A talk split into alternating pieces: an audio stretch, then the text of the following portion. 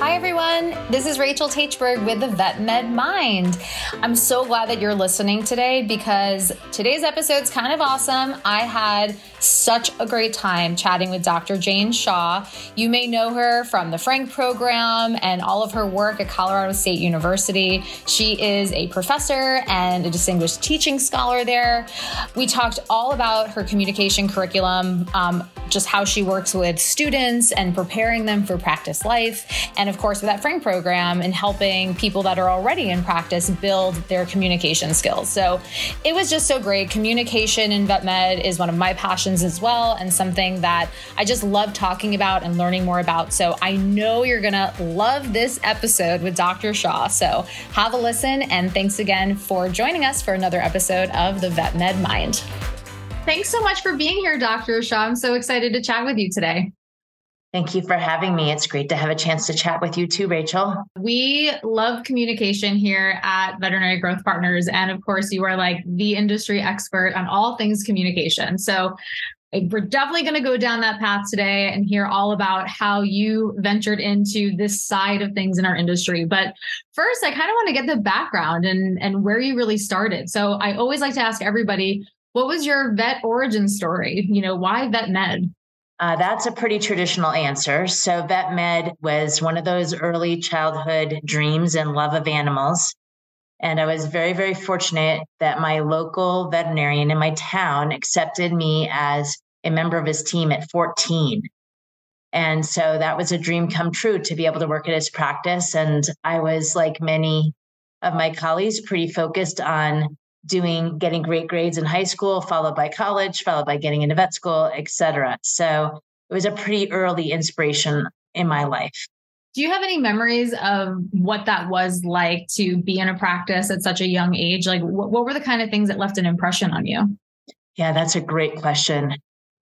Um, there was a lot of fear, um, sure. and and um, and I, I, guess what was that fear about? Um, the fear of doing something wrong, really, mm-hmm. as as such a young person in that setting, um, and the fear of getting getting bit by a patient, um, the fear of the veterinarian getting bit while you were responsible for the patient, and um, but and I want to say that I had some really wonderful, I'll call it mothering from my elder female colleagues, even even though that was still quite a while ago, it was still it was a one male veterinarian and the rest of the team was female. So I had some really nice kind of mentoring and caregiving and nurturing from my female colleagues who kind of took them under the wings and taught me how to do things um, so that I could feel more confident and competent in being a, a, a good help. And I I maintained that job um, summers and one night a week and weekends through most of my high school career. Wow. Yeah. So you were really committed to that practice. Yeah. So I have to ask, and uh, like I said, we're going to get into your communication background, but now maybe reflecting back, and maybe you've thought about this, what was the culture like at that practice? Like, do you feel like the, you know, communication becoming really like a core focus of yours? Did that, do you like in thinking back about your first experiences? You know what was what was the dynamic like did you guys communicate well did you struggle as somebody you know who needed more direction what was that like so, Rachel, you have a way of getting right to the heart of the matter. So, my mom and I would joke, which is what version of, we'll just say Dr. X will we get today? Because sometimes Dr. X was chatty and engaged and interested and friendly and friendly. And then other times you would just kind of get the down to down to business Dr. X. Um, and so, and I think that's probably pretty common sometimes of our colleagues, right? Depending on how much we have on our plates, how busy we are, what kind of day we're having, um, what, what are how our schedule's running. Sure. And so, um, yeah, so I would say it was variable depending on the day. Mm-hmm. Um, and, you know, that at that time, that generation of veterinarians was not trained in communication. Um, they were trained on the job, right? They learned on the job, which is the same. The same is true for me. That's how I learned communication in vet school too. Um, so, you know, we they didn't they they didn't have the advantage, right, of having a toolbox and having training before they were sent out into practice. Sure. So now when you went to vet school, you know, you you did the schooling, you learned the medicine, and then it was like, okay, now you're suddenly, you know, one day you're in school, one day you're in a practice, ready to go. Was there any sort of like shocking moment of like almost like a reality check? Like, oh, now I have to work with all these people and I have to figure out how to best communicate with them did you struggle at first being in that sort of team dynamic? And what was the communication like for you initially? Was it a struggle? Yeah it's a great question. I called it the slip and fall school of communication. Mm-hmm. um, you know fall flat on your face and pick yourself up and go oh i better not do that again. Um, and I, one advantage i have is i'm an extrovert. And so i'm very comfortable in social situations. And so that and I really enjoy clients and I really enjoy getting to know their pets. And so that was a huge strength that I brought in. But and I had no skills for any of the really challenging conversations. So um, I remember, and I think my colleague did it for me. I remember my first medical error, right? And having to have that conversation with the client and not having any idea how to even start that conversation. Yeah that's a lot to take on as a new doctor. And yes. and look these things happen you know we all sort of we know it we don't ever want them to but to complete to come out of school completely unprepared for that type of stuff is not really setting our doctors up for success at all. And that's just only one of the difficult conversations. You know these days we have difficult conversations all over the place you know about money and about diagnoses and about treatment options and all sorts of things. And you know, sometimes what we think will be an easy conversation turns out to be a hard conversation. And so, yeah, now I have to ask, when did the light bulb go off for you? So how long were you in practice before you decided to to go back to the educational side of things? Mm-hmm. So I was in private practice for two years post graduation, and then um, saw this opportunity in JAVMA that was posted by Cornell University. Cornell at the time was transitioning to the problem based learning curriculum. And so they were hiring um, veterinarians to act as course coordinators. Um, the problem based learning curriculum is incredibly resource intensive. And so they were increasing the teams, the teaching teams, and the size of the teams to be able to meet that demand. And I had been in, uh, at Cornell as an undergrad, and I had done a lot of actual um, experiential learning and small group based learning through Cornell Outdoor Education. And so I saw kind of the link between um, the way they were developing the new curriculum at the veterinary college and then this undergraduate experience that I had. And um, I interviewed for it and I and I got the position. And so there were kind of two instrumental steps. So the first step was getting that position. I was there for three years and it just sparked that I really love to teach and I want to be in a teaching environment. And so that's something actually that was another spark very early in my childhood. My poor friends, we were always playing teacher. so, yes. yes. And then the second spark, while I was the, at Cornell for those three years, is I got really interested in the human animal relationship. And so those were the early days of really recognizing the power of the human animal bond. And so I started pursuing. So, in order to stay in academia, I recognized that I needed an advanced degree beyond the DVM. So I started exploring well, what would I want an advanced degree in? What would be my passion? And human animal bond was the path that I was exploring. And in exploring different programs and different potential advisors and mentees for that graduate degree, um, I ran across the program at the Ontario Veterinary College and applied for um, with my graduate supervisor cindy adams i applied for um, studies in, in human animal interactions and human animal bond. Mm-hmm. and just as i was starting that phd she got funding to support a communication project. And she said what do you think about that? Would that be a good fit? And it made all the sense in the world to me because the way we honor that relationship is in the way we communicate with that client um, about their relationship with their pet, about the way we recognize um, the attachment, um, the fragility when the animal is sick, the sensitivity around what's going on with the animal. And so that was the second kind of key point in the path that led me this way. Wow. So mm-hmm. a little kismet, right? You found this doctor that whole thing just sort of like came to be which is often you know the best way things just happen right? You know maybe we we had this one plan and this thing was presented so that's pretty cool.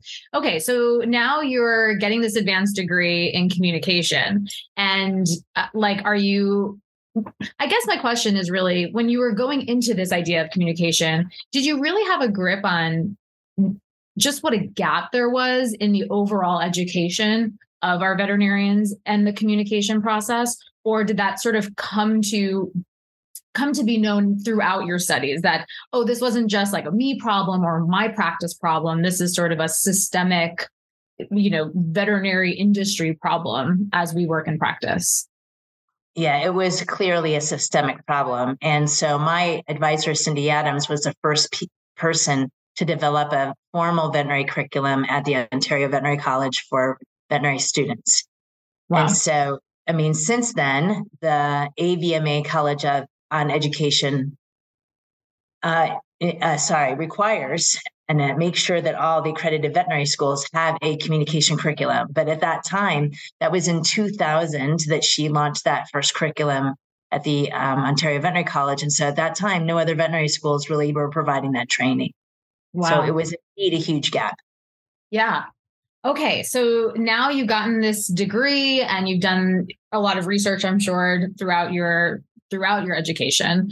And so, how did you then go about bringing this back into the community? What was sort of the next step in your career path? Yeah, great question. I had no idea whether I'd have a job, honestly. yeah. Um, right. That's because scary. I was yeah. I was doing something brand new. Um, so she was the first one to do you know develop a curriculum and i was the first one to actually research what veterinarians are doing communication wise it was the first project in this realm. Um, there were folks who had done some qualitative work but not really looked at the details of what veterinarians are doing and so it was really a pioneering path and had no idea. Um, and so my first step in that path was uh, there was a time when i was finishing up my phd was when Western University College of Veterinary Medicine in Southern California first opened its doors. And so another kind of continuity of themes is they were developing a problem based learning curriculum for their veterinary students. And so, given my experience at Cornell, um, I aligned with them and um, got a job with them. The, the challenge was at that time, I would say they were still building the cake of their curriculum, the base components. And mm-hmm. so at that time, you know, communication was like the frosting slash or even sprinkles. Mm-hmm. Um, not even frosting, sprinkles probably.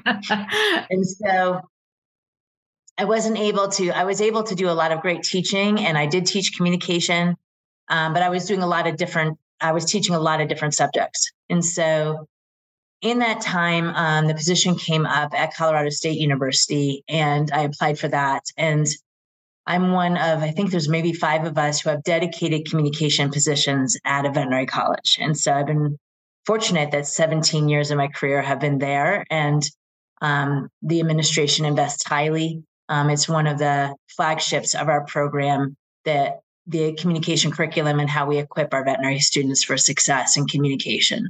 Yeah, and I'm sure for all of our listeners, you know, it's it's so well known and so well regarded as well as sort of, you know, you're the go-to person for all of this stuff, you know? So that's really incredible. And also that you have such a great faculty that's also trained in communication.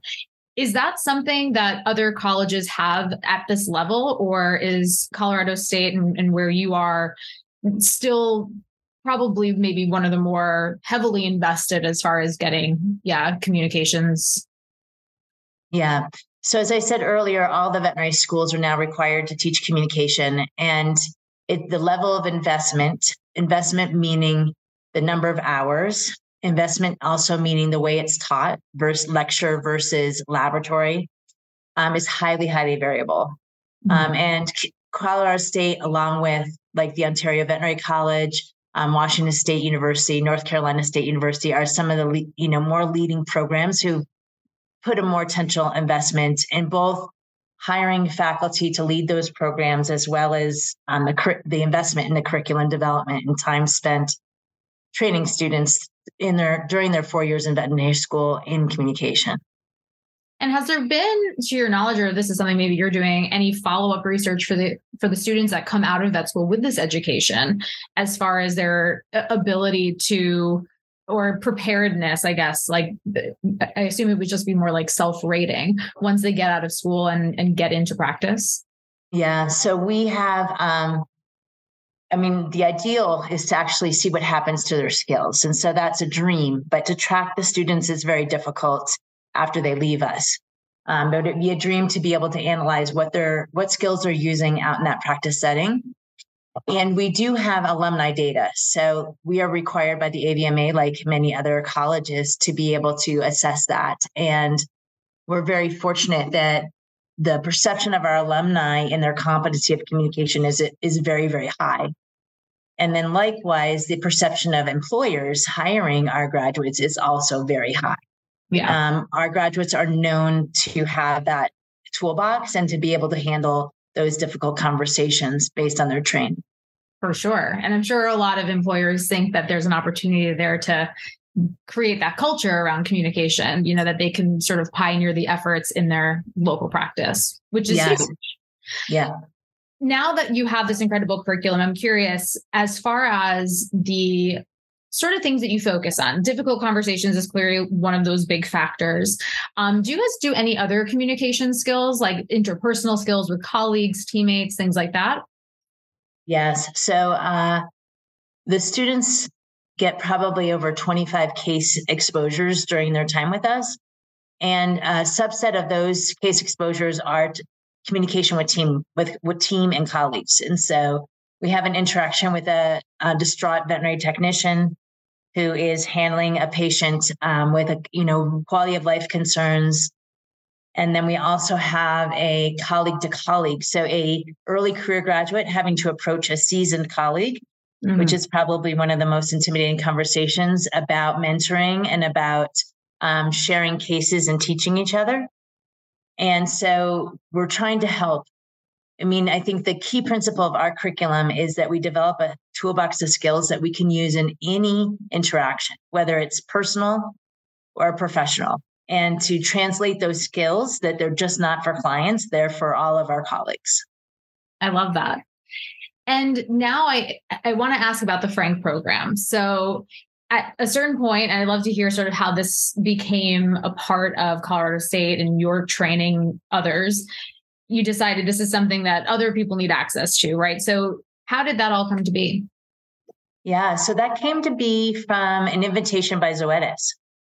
And so at that time, Zoetis had launched what was new, a new drug at the time, Rimadyl, mm-hmm. which is an incredibly transformative medication at the time. Um, the first NSAID for canines in pain management and arthritic control. And it also had challenges, right? It also has side effects, especially on the liver and some GI side effects. And so their product support line, which is run by veterinarians, was addressing a lot of calls where clients were calling in and saying something like, My vet never told me. Mm, yeah. They never told me this could happen. They never told me this was a potential complication. And so Zoetis was like, Well, how do we support the profession in having these conversations, which is all of our um, like all of our procedures, diagnostic diagnostic tests and treatments, right? The underlying principle is to do no harm. But sometimes we do harm in trying to do good, not on purpose, but it's just an adverse effect or a side effect of a of a procedure or medications. And yeah. so that was the origins of Frank. Um, and that's probably over, I don't know exactly, like tw- over 12 years ago. Wow, amazing. And so you developed the curriculum based off of what you were already doing at Colorado State? Yeah. And so we packaged what we were doing for our veterinary students. So, so many veterinarians hadn't been trained in communication. And so this was an opportunity to kind of package in a what I'll call an intense boot camp weekend um, what we do with the veterinary students into distinct workshops and courses. Wow. And I'm sure, especially initially, right? And I know because people still talk about your program and still want access to it. Um, were people just banging down the door? or are they like, oh my God, this is, we've needed this forever? Yes. I don't know. In early days, it was not such a banging down the door. Okay. Now, now it is um, filled in a second. In the okay. early days, it was taking getting the word out, and so sure. Yeah, so we did a lot of marketing and a lot of recruitment of individuals and created testimonials, and and it soon gained momentum. Do you feel like there might have been any any part of um, like the culture of vet med where maybe we we might have been unwilling to admit that this is something we're not good at? Or it just took a matter of time for them to you know be like you know what? We i'm willing to admit that this is an area i need i need help in yeah i think your point is well made that um you know how many cover letters have you seen that i'm an excellent communicator? Yeah. Right? I think the perception is the perception is because we communicate we are good at it and we've been communicating you know since we are wee ones. Um and it takes a lot of self courage and bravery to to look at self right? And to um, receive feedback and see what our, our strengths are and what our challenges are. And that's what i'll call some high risk vulnerable learning. And so um, that's not you know that's not everybody's cup of tea. Um, and it's also incredibly transformative to be able to keep that open mind and be receptive to that and be able to go oh my gosh if i just tweak this um, i can really make a difference in my day to day yeah. And is that what you find when people come to your courses, um, whether they be students or people that have been in practice a long time? Is it sometimes really just small tweaks? Uh, I'm sure it's different for everybody, but is it really just a matter of like word choices or small body language, eye contact? You know, can it can it really just be that small that can make such a big impact? Indeed. Indeed. Um, we're not doing major renovations. We are, so we teach skills. And I often tell our, our participants that they already have a strong toolbox. They wouldn't be as successful as they are without a base set of skills. And that sometimes our skills, just like uh, Stephen Covey's principle, get rusty we need to sharpen the saw, right? We need to take the rust off and, and sharpen the edges.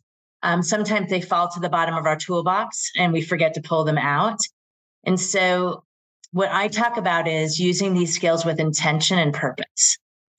And so, often um, the other school of communication that I went to is the winging it school, right? So, so many of us just wing it and hope it works. Yes. And and so the idea with the curriculum or the workshops is to really think about using your skills with intention. So I've got being aware of what is happening right now and then going, oh, if I could establish some partnership, if I could express some empathy, if I could see where they're coming from, all of these skills might help move this conversation forward. So then using those communication skills with purpose and intention to to um, you know achieve an outcome with a client and to get over a hurdle. Yeah. I love that you say just base basically communicating with intention because I we are always on such a fast pace. Like everyone is moving so quickly and literally when somebody says to me, "Can you repeat what you just said?" I'm like, "Nope." like that's how that is how quickly my mind is moving and it happened already like if i had to reflect on you know how a conversation went in my own brain and you know i i know that we're often really good at doing one or the other giving us big pats on the backs or being overly critical and it's really hard to fall anywhere in the middle but you know, it's hard, I think, for our team to really slow down enough in those moments and actually like give any real time feedback to themselves to recognize that maybe something I just said is why this person is now agitated. And I think that it all just moves so fast and we're not used to paying enough attention in communication outside of the practice too that we can connect those dots really quickly. Um, so i guess my question then is how do you get people to stay present? Like what's sort of the what's that tactic? Because it's going to be impossible to make change unless they're noticing what's happening around them. Yeah, yeah this is going to be deceptively sound deceptively simple and it's incredibly difficult to do right? One is to be present to stop our monkey minds right? To be there in the moment. And the second thing is to listen to what the person is saying across from us. Um, and then building that conversation based on what we just heard. And so often we are in our heads with my next question, my agenda, my next question, and not truly picking up on what that client is saying because there are all kinds of detective clues in what they're saying. And then you just stop and say, well, what did you mean by that? Or what, how did that look when you saw that? Or can you describe that even further to me? Where you're building on something they said as part of the conversation instead of driving it with your own questions and agenda. I love that piece of advice because I know from my own personal experience, I literally would walk into an exam room, take a history from a client. I had my agenda. I'm listening to what you're saying. I'm taking notes, but it was really about me checking the box of what I had to do before the doctor comes in. Then the doctor hears what I had to say. And again, I have the things I have to do and have to talk about and have to this and have to that. And I can see how it can be incredibly challenging to tell a doctor with the time constraints of appointment and all of the demands of a busy business to basically try to turn all of that off to a degree. Obviously, we still have to do the things, but also listen, be present, allow them to speak, you know?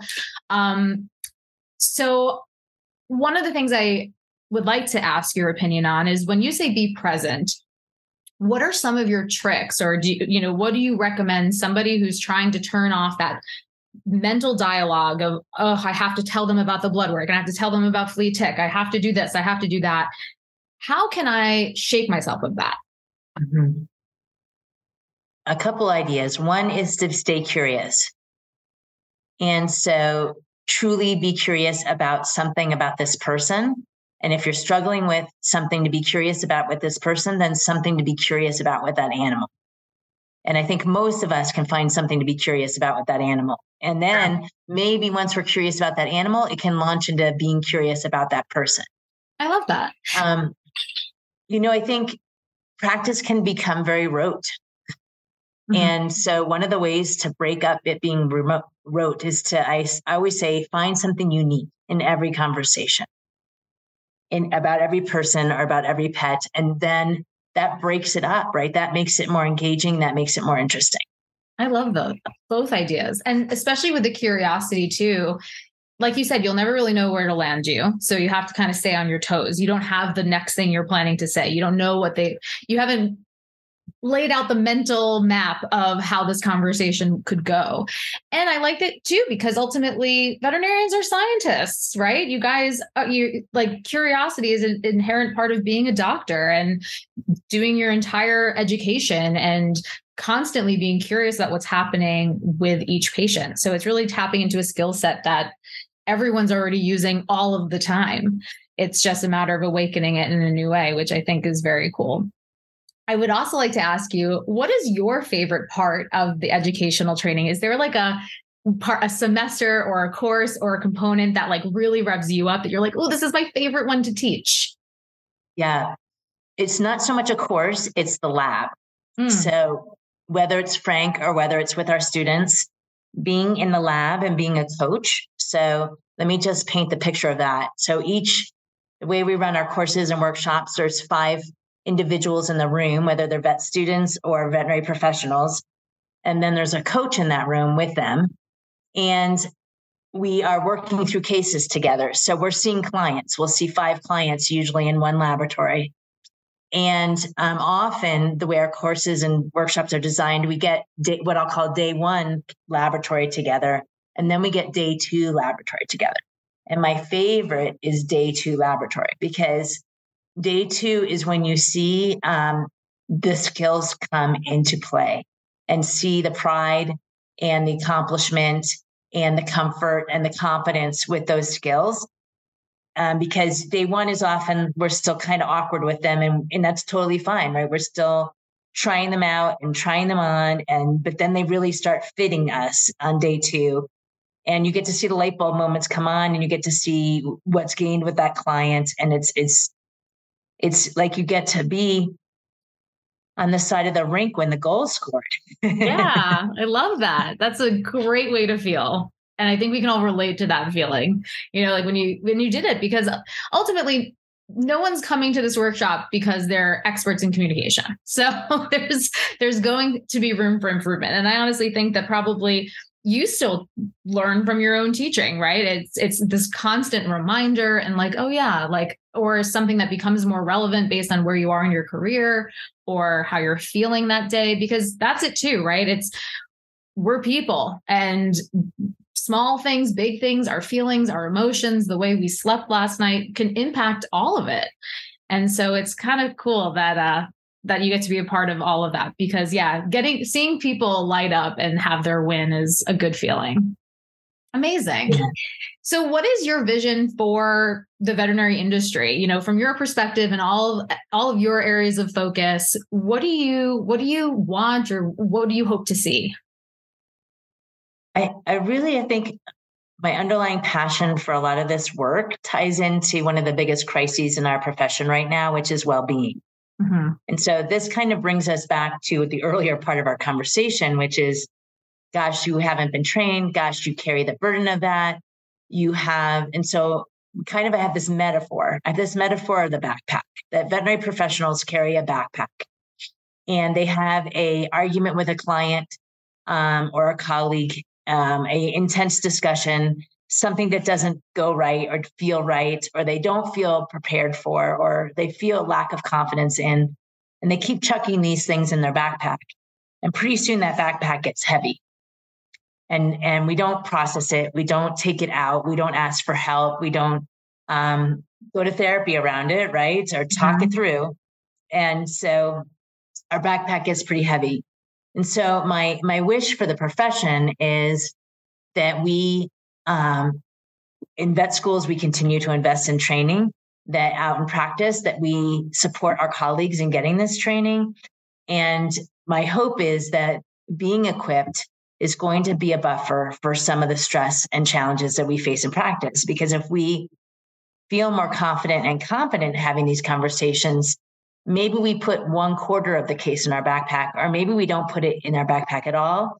Or maybe we know how to debrief it when we have time and go, you know, okay, I see how I could do that differently. And I can actually call that client up right now and I can apologize and I can revisit that conversation and take it out of the backpack and fix it and drop it and not have to carry it around with.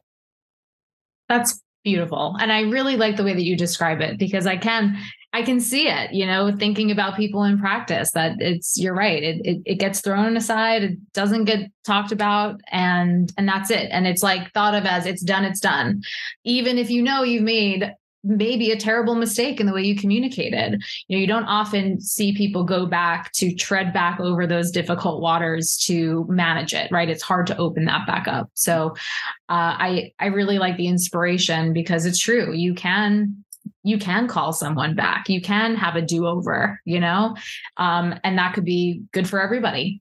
So that's beautiful. I think that's fantastic. Now i have to ask obviously you know everyone wants your training. They know about it. So what's the current status of FRANK? And uh, what can you tell us about how people can access programming or if there is access? Yeah. So FRANK is still alive and well and is still running all these years later. Um, it's often in partnership with organizations these days. As you can imagine, it's in demand for a lot of organizations. And we also have individual seats that come available. And so if you are interested in attending a workshop, you can reach me um, directly or the program directly. And so if you were just to put in your Google search engine CSU Frank workshops, it'll come up and the contact information will cut them up. It's vetcomm at colostate.edu is the email address to say I'm interested. And we can maintain a wait list. So if we don't have seats available right now, we will have seats sometimes come up available at last minute. And if you have the flexibility, um, we can reach out and say, here's our here's the our offerings and here's the openings that we have. Perfect. Yeah, I think lots of people will be getting on your wait list. That's for sure. So good. Well, the way that I always like to close out our podcast is doing some rapid fire questions. So I'm going to ask you a few quick questions so that way we can just have a little fun here at the end. So, what was the name of your first pet? The first pet when I was a baby growing up was Louie. Louie. And what kind of pet was Louie? a miniature poodle, and he oh, did not like me because he was he was the first child. Oh, gotcha. I can see how that would be a problem. gotcha. But you still love pets. Uh, I still love pets. I liked him, but he didn't like me. That's so funny. What is your favorite kind of music? Oh, that's a tough question, Rachel. I um I think my favorite genre is really singer songwriters. Mm-hmm. We have a very strong music um, scene in my town, and I actually have a pretty open mind. Um, but I think the senior uh, singer songwriter genre is probably what I listen to mostly. Yeah, for sure. But I do love disco. To tell you, I, I mean, what's not to love? Yes.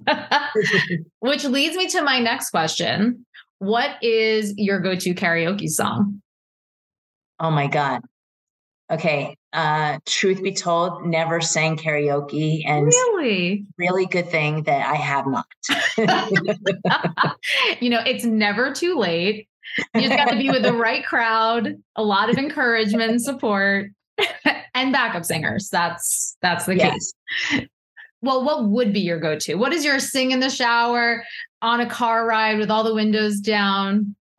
Yes. So just this weekend, I was listening to Bill Withers' um, "Lovely Day." Mm-hmm. It was played a lot during COVID to remind us of, you know, that to help us remind us that we will be out of this. Yes. Um, and so that is like my happy song, oh. and so I like to sing that. Yes, Beautiful. that's a good one. What is your number one guilty pleasure? Oh, ice cream, and the close second is pizza. Mm, I I I can agree to both of those. I would literally eat pizza every day for every meal for the rest of my life. Um, no one would even have to force me. No. it's just not socially acceptable, but I would do it. uh, let's see. What's one thing on your bucket list? Oh, I am still have a lot of things on my travel bucket list. Um, Iceland is mm-hmm. one of them. Yes, for sure. And um, yeah, still getting out of the travel glut of COVID and yes. getting up the courage to book something and not be fearful that it's going to be canceled. I know. Well, your flight might be canceled, but the trip doesn't have to be. well, Iceland is beautiful. I I was lucky enough to get to go in college, and um, I would you go winter or summer? I think I would go summer, but I'm yeah. also a big winter person. Yeah. Um, but I think I'd, I'd like to go summer for um, the fjords, right? Yeah, it's just so beautiful and green. Yeah. Uh, yeah. I went in the summer and then of course in the winter, you know, you have like the beautiful aurora borealis and all that, all that just it's just you just have to go twice. That's all. or just move there and just see it all forever. um, what's your go-to airport snacks? Speaking of traveling. Oh, airport snack. That's a great question. I am one of those people who pack their lunch. Oh, so, so wise. Yes. So, and it's often a salad.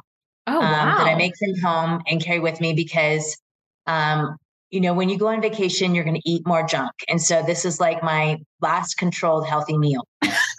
I appreciate your ability to just withstand all the temptation. So good for you. I'm very jealous. And if you could go back in time and give yourself a piece of advice, what would it be? Yeah, don't try to be perfect. Mm. And so this this loops back to our conversation earlier, which is, you know, I do this for a living and I mess it up all the time. It is um, there is no ceiling to this work, um, no matter what. And so when you said you're probably learning things all the time, I'm always learning things, and I'm always seeing different ways of doing things, and I am never doing it right. I am always, and so um, the thing in the last probably five to 10 years that we've really worked on is what I'll call recoveries, which is guys, you're not going to get this right. Don't expect yourselves to get this right. But what you do is be aware in the moment. That's where the presence comes from. And be aware this is not going where you want it to go. Or if you're not aware in the moment, reflect on it later and go, oh, that didn't happen the way I wanted it to. And then make that recovery. So pick up the phone or apologize or ask to meet with that person and re, you know, ask for the redo. Yeah, that's great advice. It's it's so easy for us to just count it as a loss and say, "All right, well, that sucked," and then try to move on. But like you said before, we carry the weight of it, and and it really does get super heavy. So great. And we often grow. Yeah, we regrow that relationship, whether it be with a client or a colleague, because of our willingness to be courageous and vulnerable and go back to that and say, yeah, and it, re- it builds a level of trust that we wouldn't have if we didn't do the cleanup. So true. And also sets a precedent for that other person so that maybe when they misstep, that they remember when you went to them and corrected your action or had a conversation to say, you know what, you know, Dr. Shaw did it. So maybe, maybe I should go and apologize or go and do this. And it starts to build that culture and, you know, makes it safe for other people to do the same thing. Yeah. Nice modeling, right? Yeah. Yeah. Very cool. Well, I so appreciate your time. I, I could talk to you about this forever because it's so interesting to me. And I know that there's so much more that our listeners want to know. And uh, so I just appreciate you sharing and telling us how people can access the Frank training if they want to. So we'll be sure to put that also on the podcast episode. So, Dr. Shaw, thank you so, so much for being here. I so appreciate it. It's been great. Thank you, Rachel. Thanks for your great questions. It was a really enjoyable conversation with you. I really appreciate it. Thank you, everybody. And uh, by the way, if you know somebody that in your life is a success story in veterinary medicine, and I really mean this, it could be a kennel worker, it could be the person who cleans your hospital, uh, it, it, can be the best client that comes through the door who's an animal advocate, uh, a success story in your neighborhood. Uh, those are the kind of stories that we're looking for. And so I don't think we're going to have any shortage uh, of uh, candidates, but um, always interested to hear what you think of when we say who's a success in your life. What's going on in their vet med mind?